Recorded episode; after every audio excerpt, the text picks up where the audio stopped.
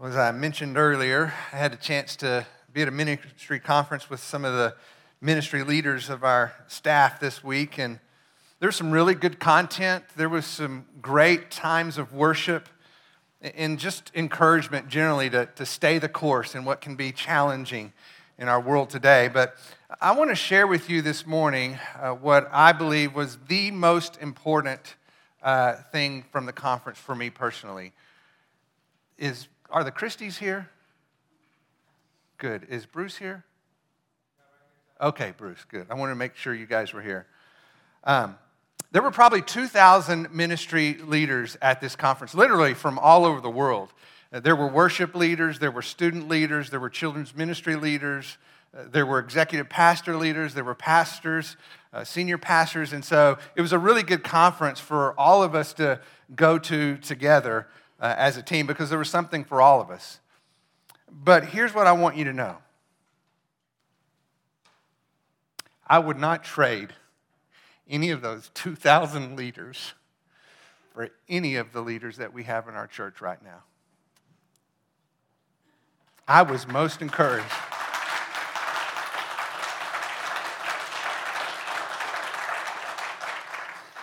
Truly, I was most encouraged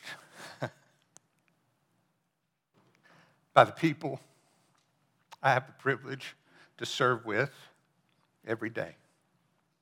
Bruce and I go back the farthest. He was hired just a year after I began. In fact, he was my first official hire, which is like hitting a home run or your first time at bat, you know. He does an incredible job in our student ministry, and he brings that same fun-loving attitude to our church staff team as well. In fact, the most famous saying that was mentioned by our staff team at the conference this weekend was, "Where's Bruce?" Bruce was always talking to somebody. He was always connecting, engaging, because that's just who Bruce is, and he does it well. And what a blessing the Christies have been to our children's ministry.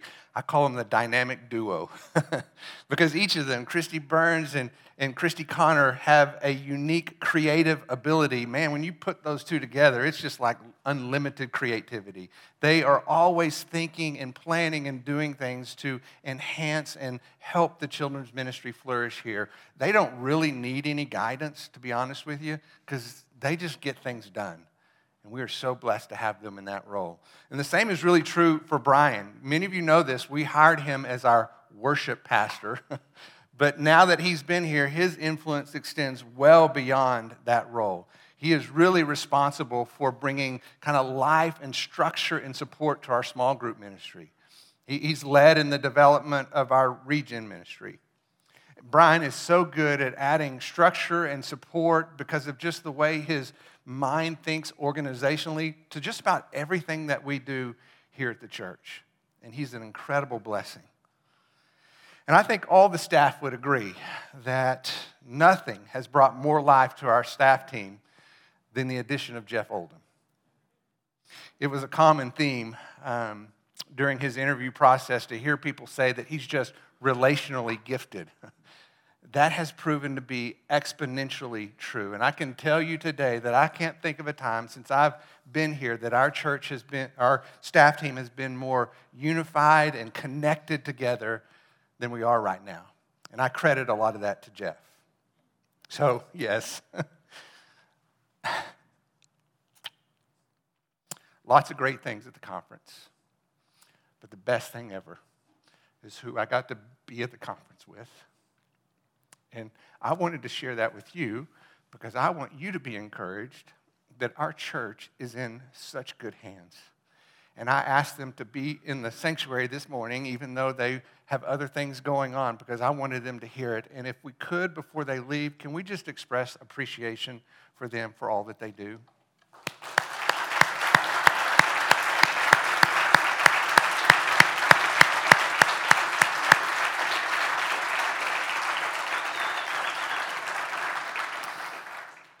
Thank you for doing that. Let me pray for us. Father, I am thankful, deeply thankful, for the privilege to be a part of this church family, for the honor to serve us alongside such good people. I thank you for the deep sense of community that does exist here. And I do thank you for the bond of peace, the depth of unity that we are able to share on a daily basis through the life and ministry of this church body. What a gift this is. And I don't know. I think a lot of times I take it for granted, not realizing what a blessing it really is. But there are days when I'm reminded, today being one of those days, how thankful I am to be a part of such an incredible family who loves you and encourages me in my pursuit of knowing you. So thank you for our time together. We pray this in your name. Amen. All right, well, this morning we're going to finish up the gauntlet of Romans chapter 9 through 11, which, as we've seen, includes some of the more challenging passages in all of Scripture. But as is often said, with great challenge comes great reward, right? So I hope that it's been helpful to you. And I also hope that you remember how we began this section several weeks ago when I encouraged you to remember that God is the author and creator of life, that he exists far above the limits of our own understanding, that salvation is his idea, that this is his story, and we are not the author of our own redemption, that we need to trust in him much, much more than we trust in our own opinions and ideas. And to do that, as we talked about, we must preserve the integrity of divine mystery. Because remember, if you have all the answers and you've successfully removed all the mystery, then you have undeniably created heresy. We have to accept the fact that we will not find a satisfying answer to every theological question. Our finite minds cannot comprehend an infinite God, but we need to know that's okay, because even when we don't understand what God does, we can trust in who God is, which points us back to what I believe to be the very central theme of these three chapters that we've been working with over the last several weeks, when Paul says back in Romans chapter 9, verse 6, "But it is not as though the word of God has failed." And everything that he speaks to after that points back, I believe, to that central theme. See, Paul is honest. He's wrestling with Israel's unbelief. He deeply longs for their salvation, so much so that he's willing to give up his own salvation, which is mind-blowing to me, if it meant that someone else could be saved. He's trying to help them understand that righteousness is not a birthright for the Jew or for anyone else. It's a gift. Salvation is a gift that must be received, and it cannot be earned by any works from the law. God's word has not failed, even though many in Israel have failed to follow God's word. And we've been learning that one of the main reasons it hasn't failed is because God has sovereignly protected a remnant of those who believe. And he has extended that invitation to believe to all the world. We read in Romans chapter 10, verse 13, "For whoever calls upon the name of the Lord, whoever trusts in Jesus as Savior, will be saved." It's a promise. But since Israel has repeatedly rejected Jesus as the promised Messiah, God has allowed their hearts to be hardened in unbelief. Through the ministry of Paul, he has proclaimed that gospel message to the Gentiles, those who were strangers to the covenants of promise, that's you and I, have been brought near by the blood of Jesus Christ. But we need to remember, God will not abandon the promises that he made to Israel. They are literal promises to a literal people that will literally be fulfilled. And Paul this morning is going to pull back the curtain to kind of give us a picture of how these will unfold. So let's look at that together. Turn, if you will, to Romans chapter 11 and begin reading with me in verse 25.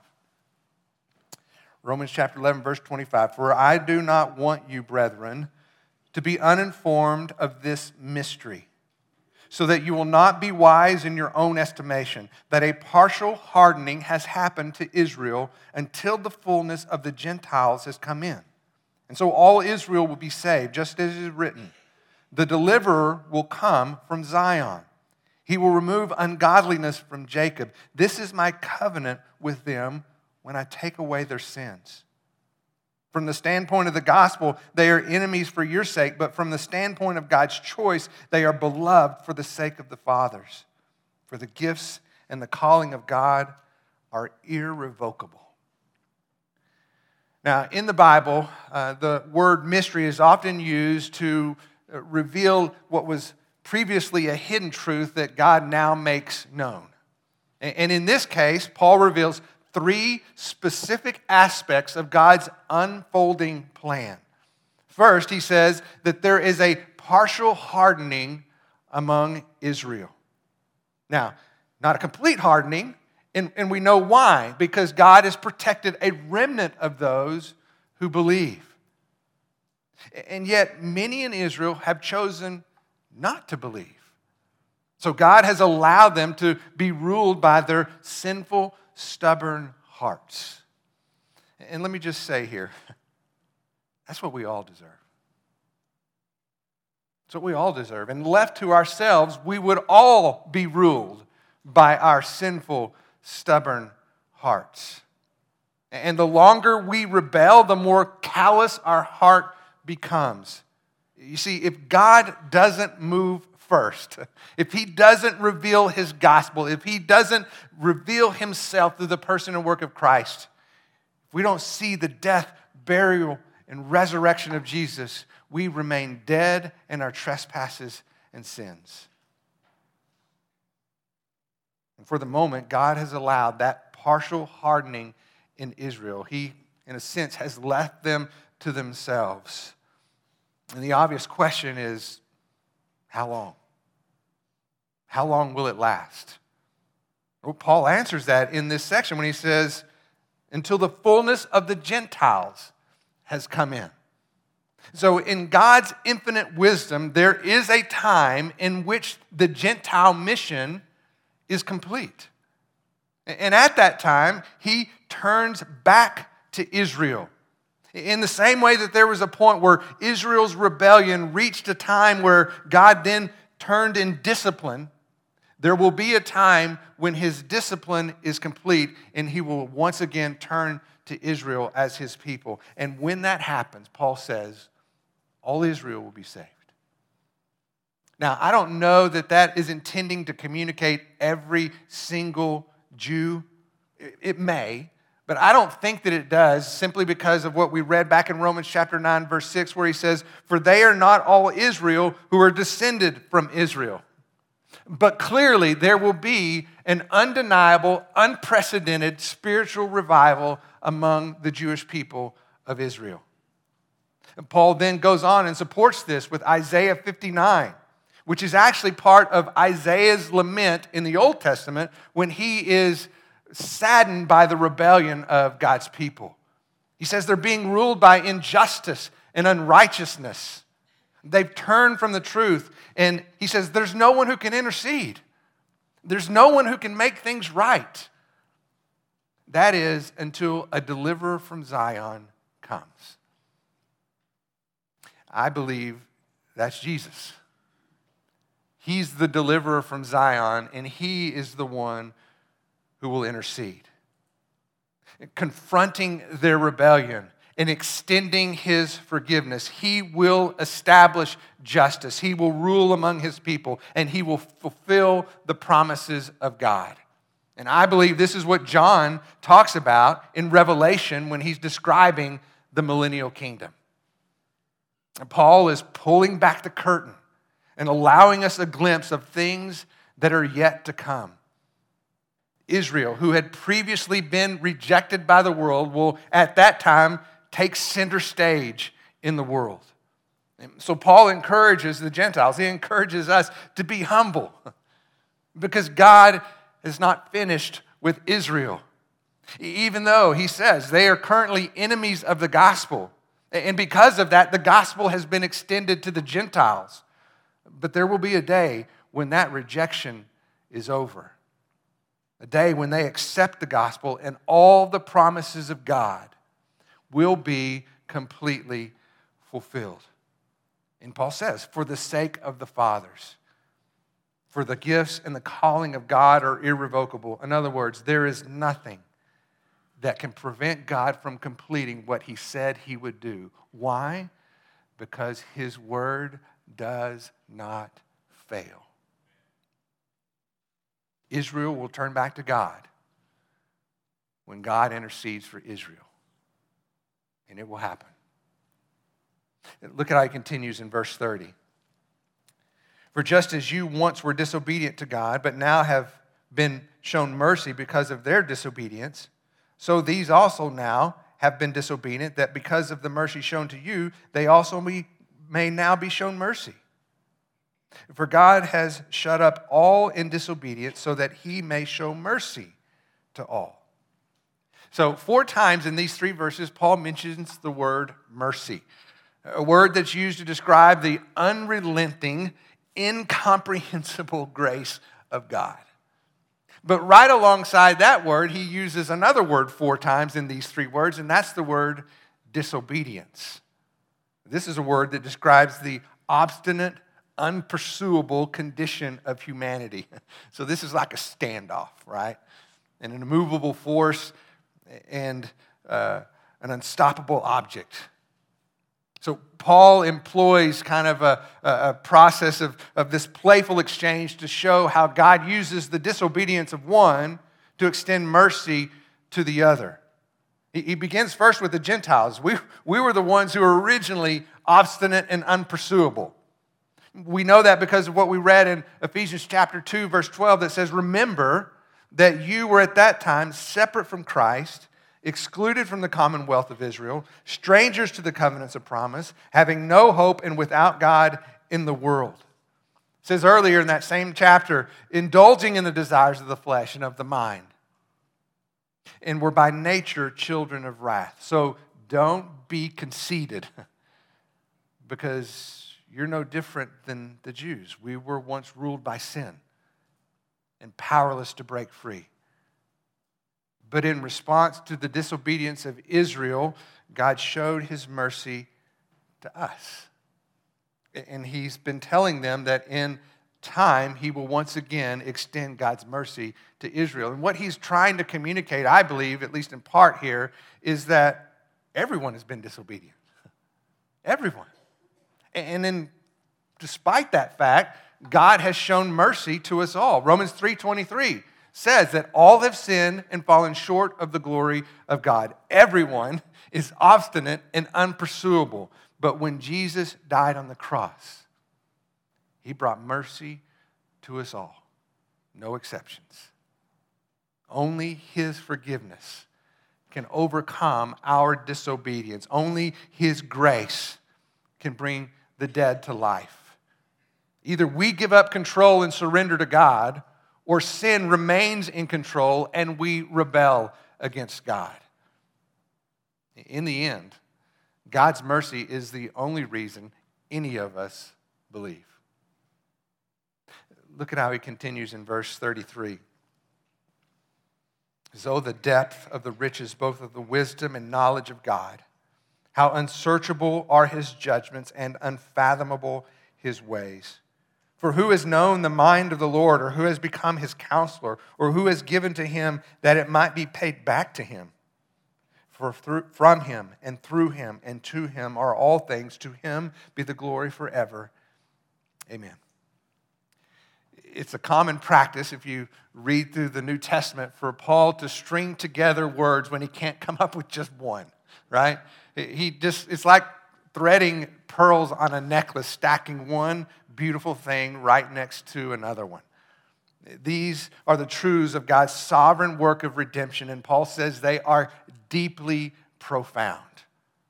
They flow out of the riches of his infinite resources. They are informed by his limitless wisdom and knowledge.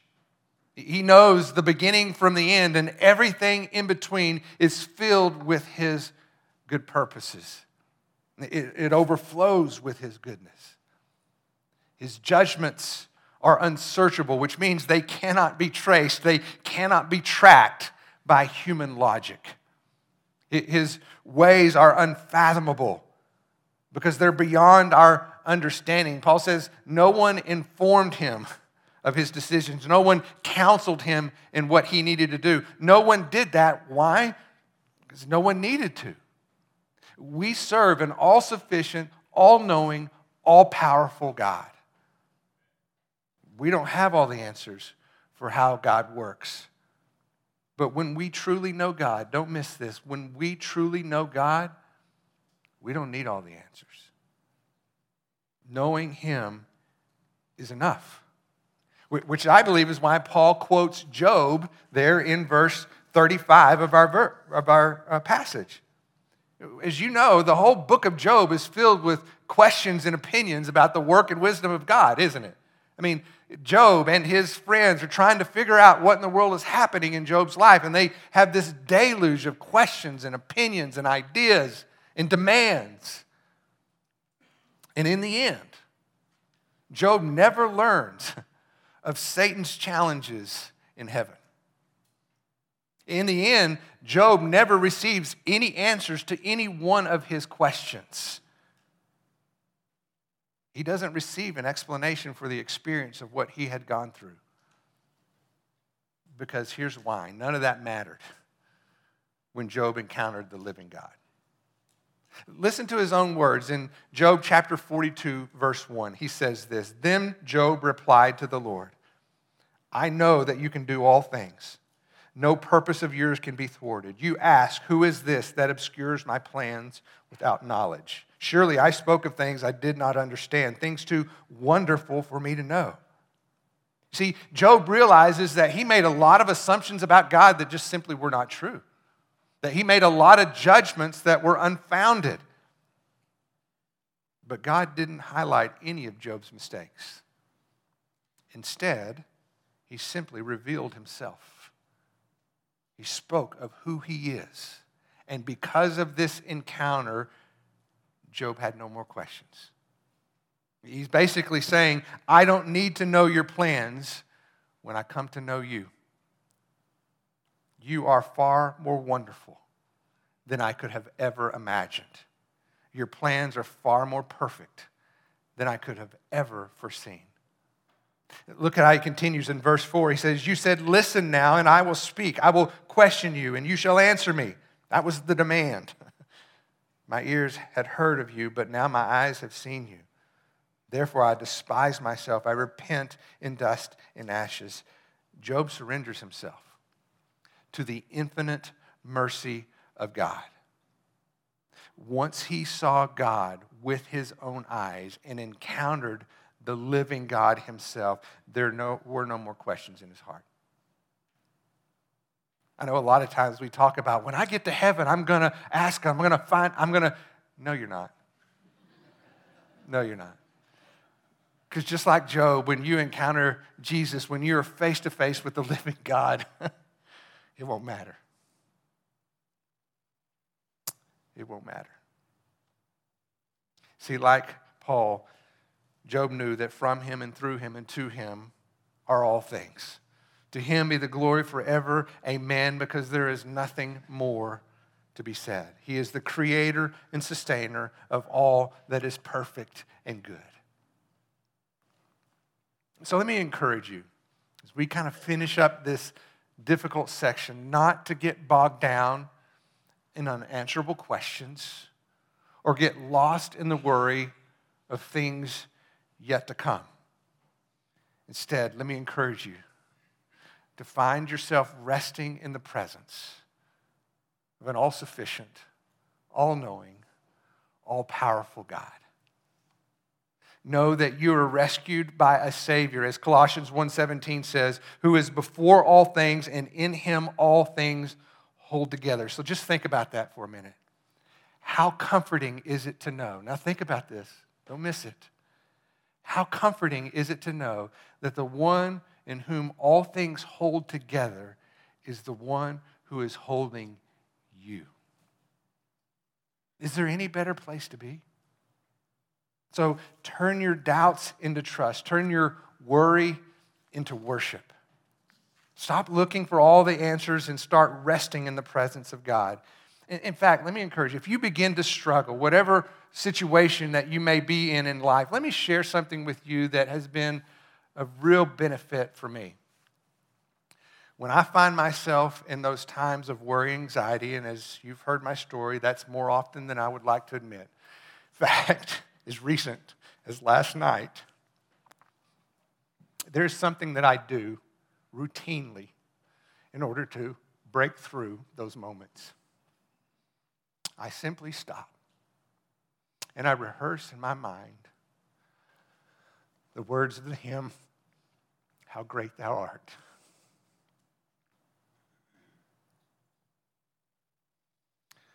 O Lord my God, when I, in awesome wonder, consider all the worlds thy hands have made, I see the stars, I hear the rolling thunder, thy power throughout the universe displayed. Then sings my soul,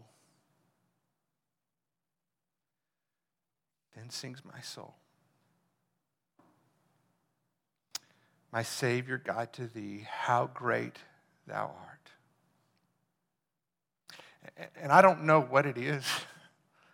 Actually, I do know what it is.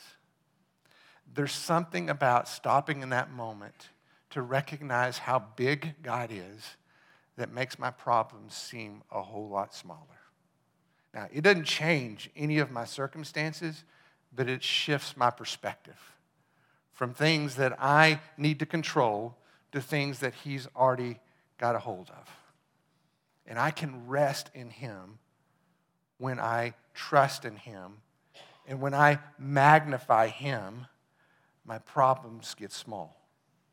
And so I want to encourage you with a similar practice when you find yourself in a difficult place. I don't know what your song may be or what your saying may be, but I would encourage you to stop in that moment and exalt the Lord and renew your trust in the infinite worth of Christ.